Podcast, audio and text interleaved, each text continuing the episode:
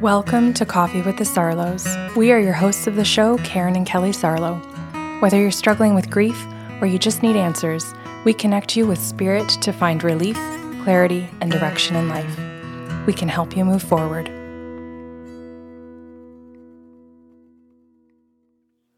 Good morning, Kelly. Good morning.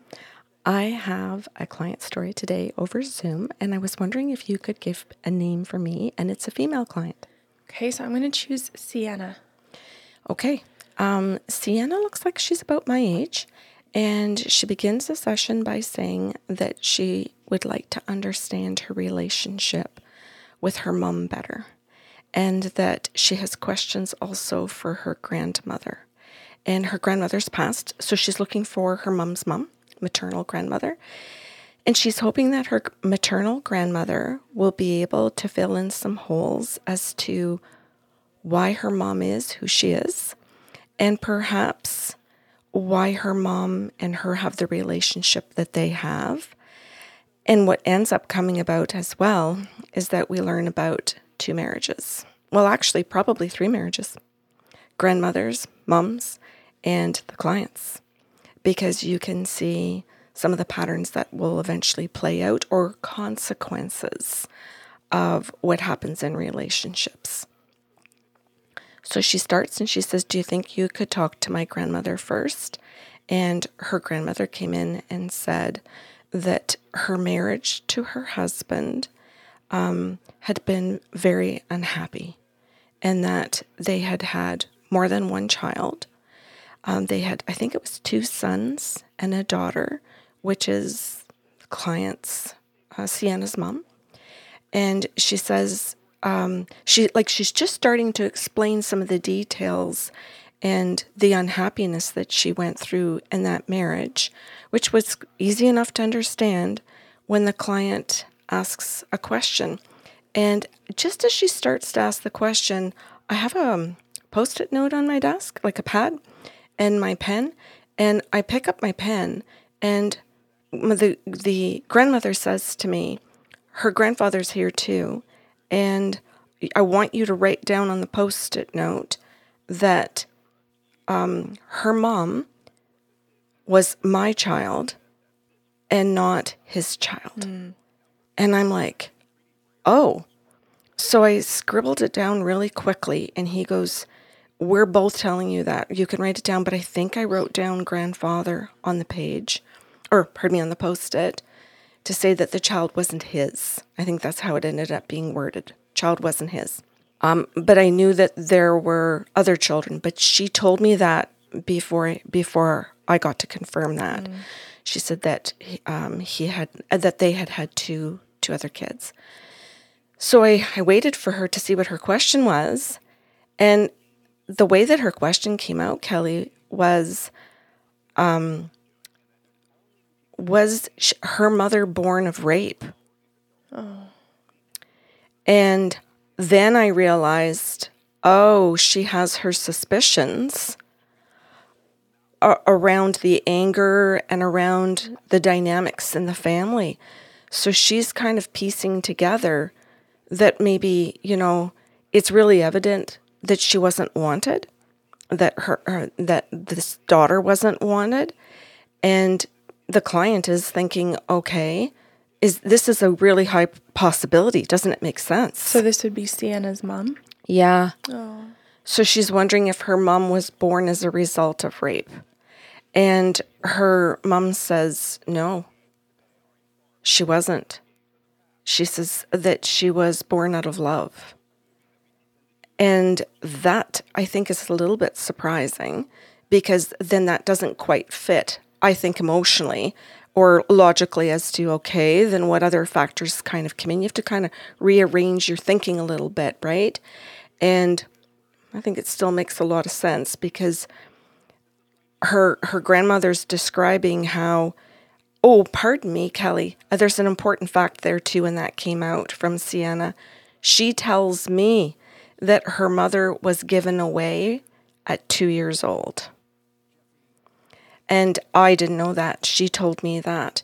And so, um, but I'll continue with everything that Grandma and Grandpa said as well. Um, she goes to live with, so um, this gets complicated. So Sienna's mom goes to live with her grandmother and grandfather. And her mom says, there's so there's grandmothers and great grandmothers, so it's confusing.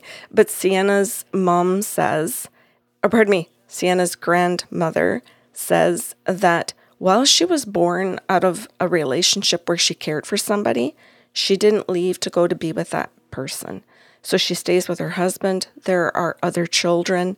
She doesn't have the means to leave financially. And she doesn't explain whether the man asks her to leave her husband.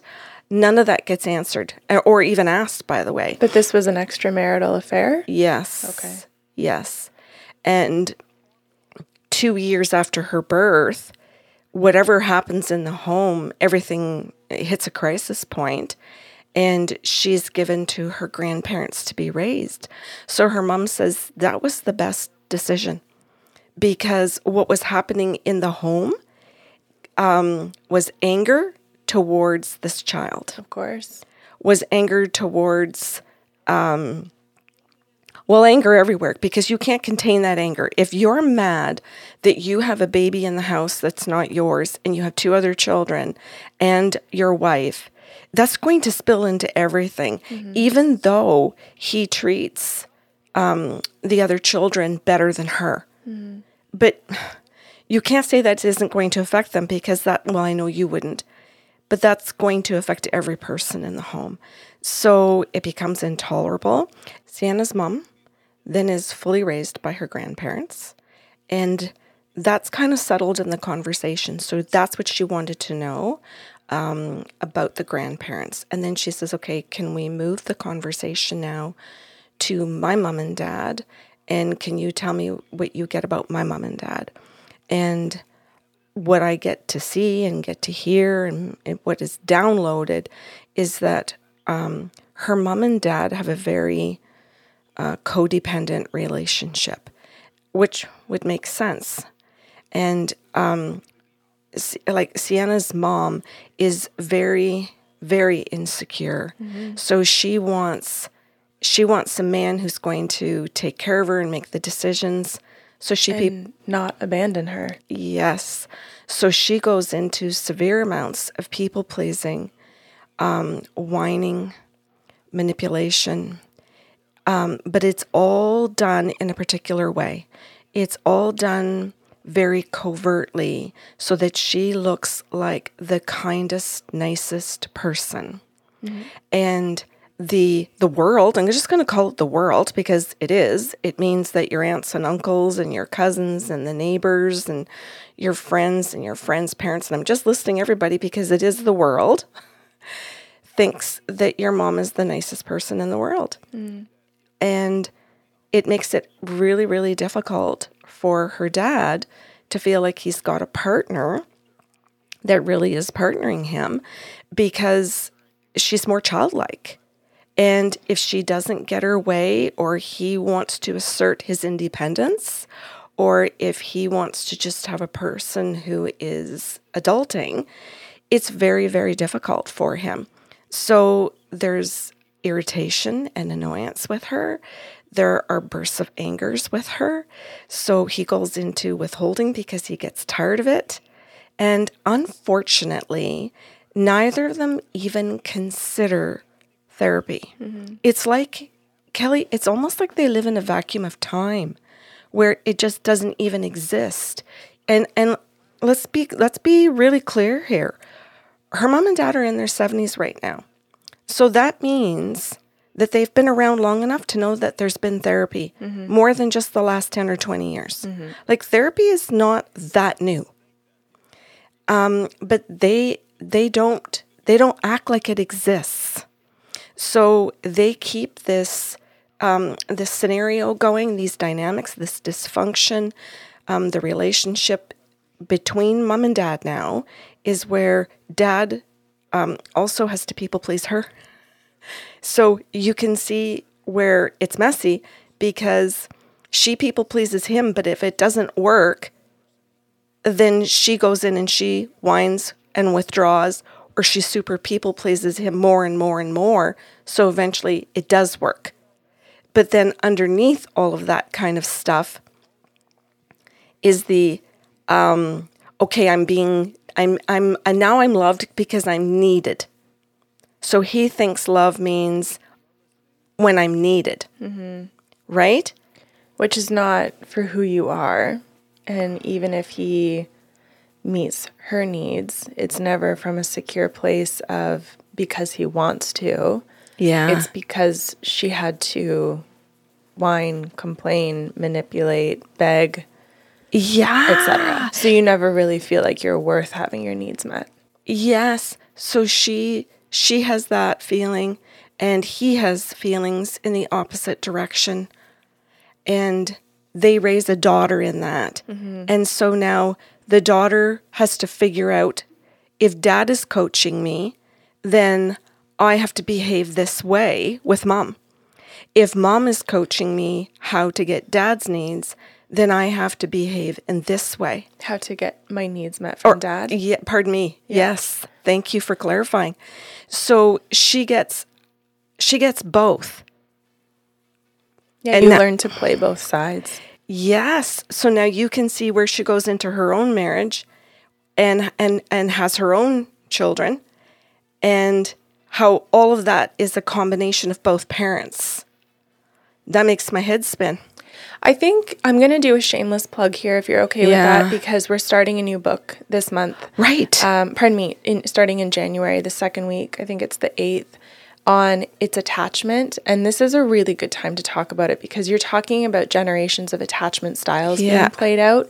Yeah. Um, and if people feel gripped by this story or hear, the, hear their own story being played out in some way, shape, or form, um, you might really enjoy book club, or you might just really enjoy picking up its attachment by Annette Kussin mm-hmm. um, to learn to learn more and to understand.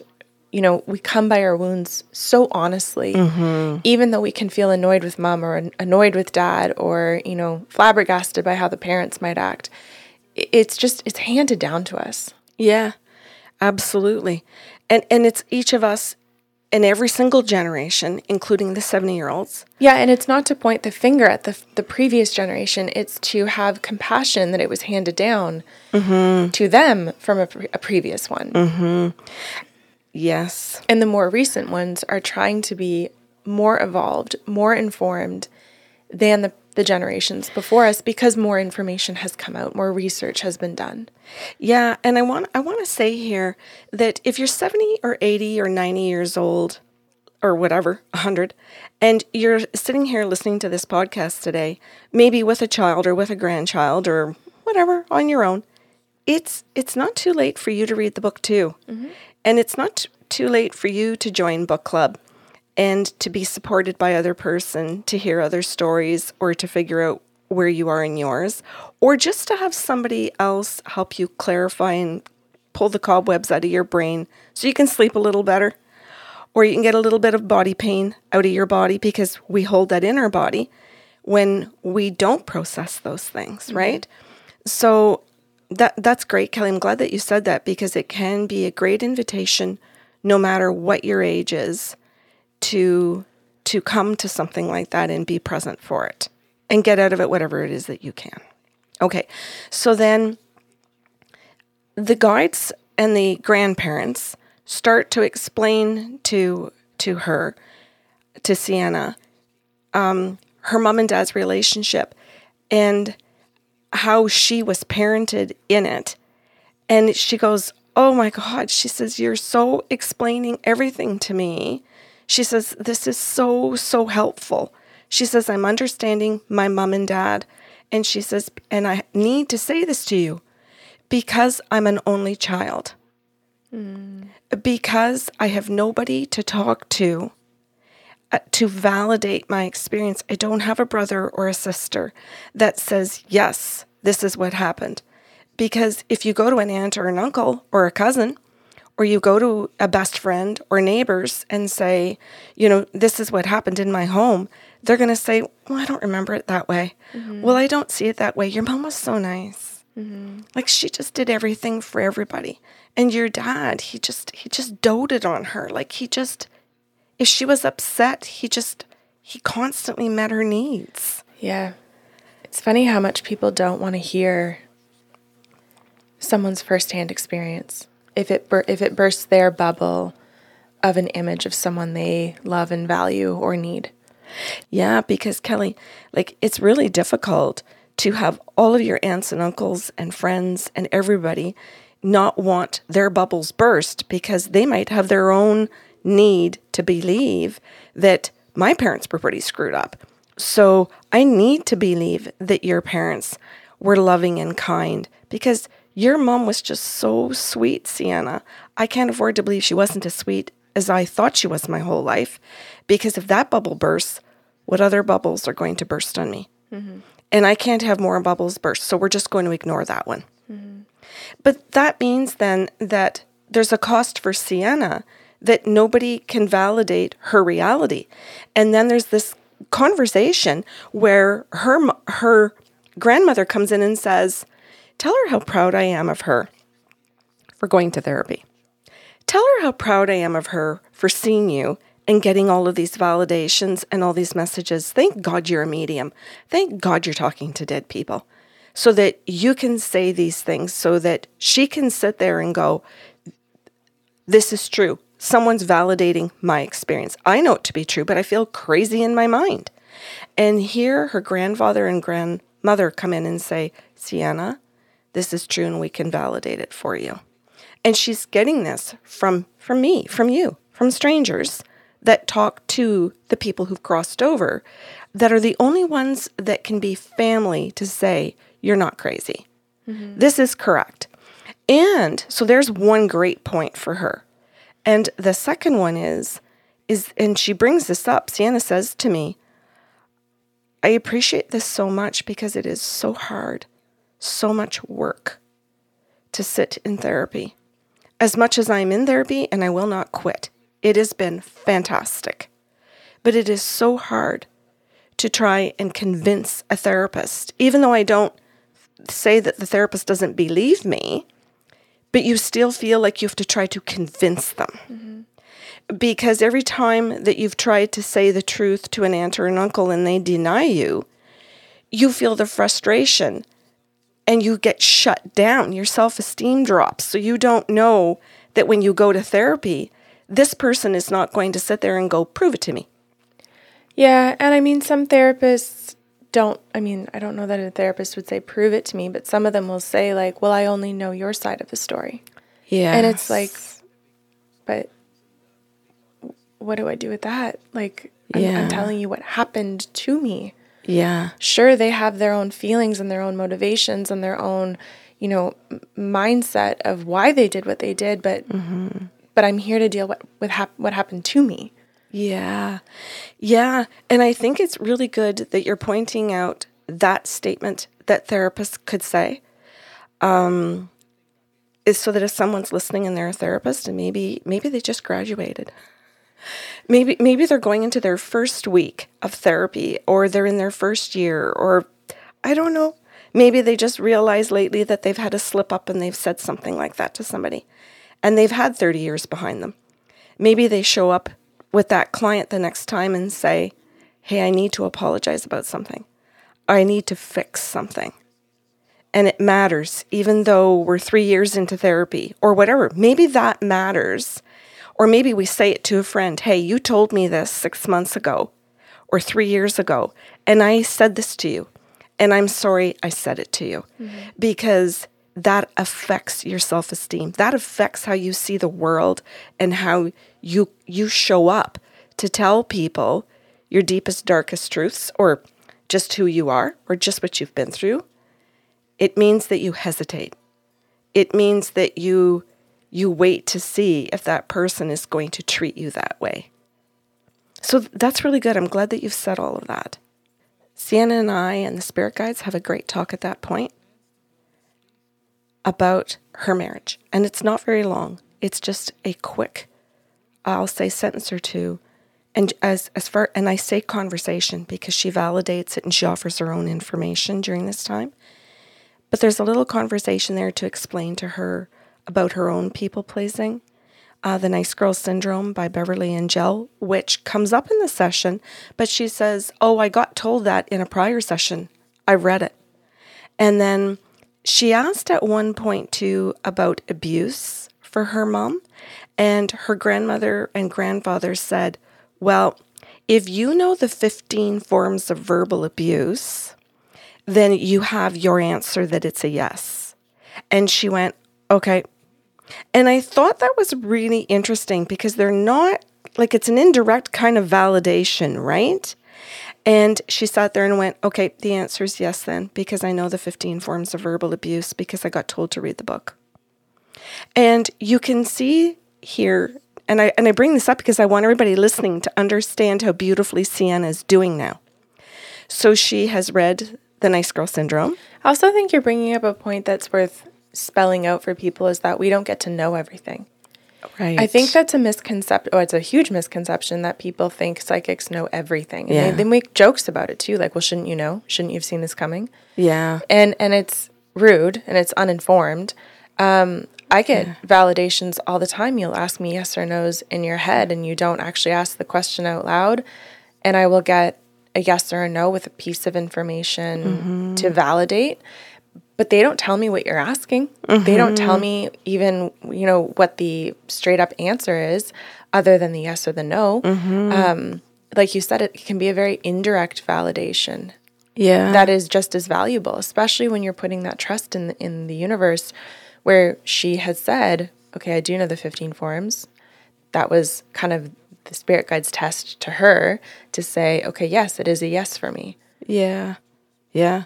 That's awesome. Thank you. And we only get shown what we're allowed to be shown. yeah. We don't get to kick our, you know, kick our feet and throw our hands and have a temper tantrum about that. Oh God, this is that's true, Kelly. Um, speaking to the spirit guides and dead people is one place where temper tantrums do not work ever, not once. and I I really like that because I think, you know, it's hugely vulnerable for a client to put themselves out there to even come to see one of us. that's right. And I think it's a little bit satisfying for them maybe to know that we still don't know everything about that person. Yeah. That they didn't they didn't have to, you know, bear all to us. yeah, maybe the it. allo- spirit, sorry.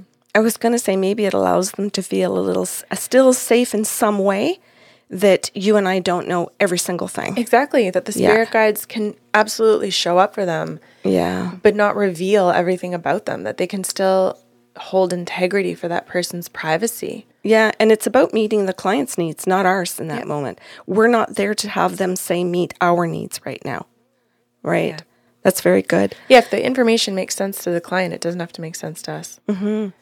Well, and in this session, there certainly was information that made no sense to me. And Sienna chose to fill in those gaps to make it make sense.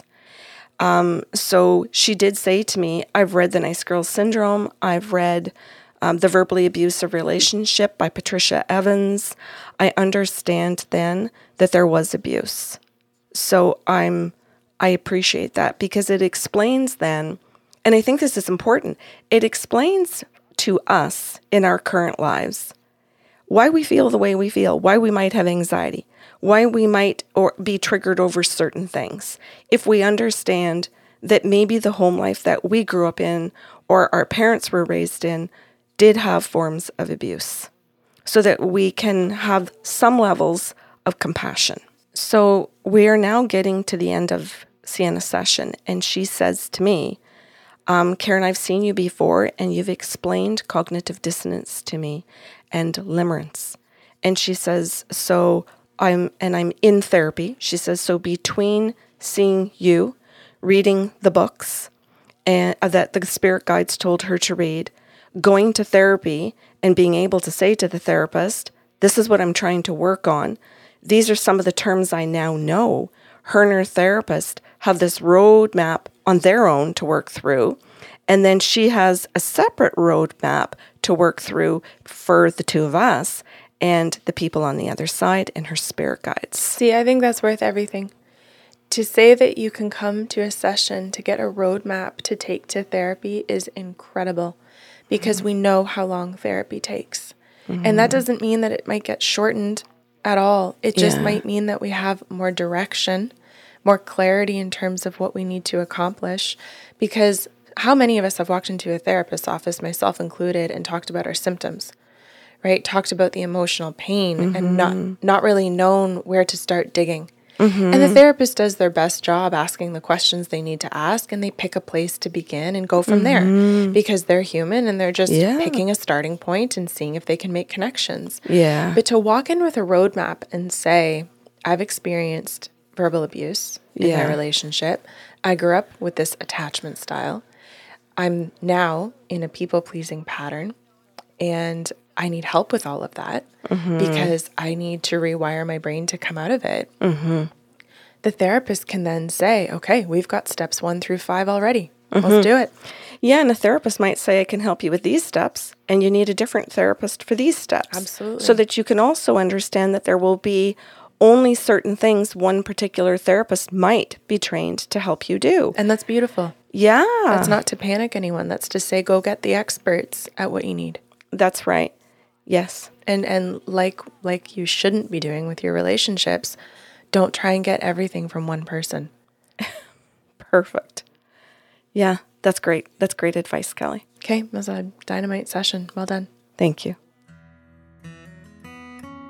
Thanks for listening to Coffee with the Sarlos. If you enjoyed the show today, help spread the love with a like, share, or review of the podcast.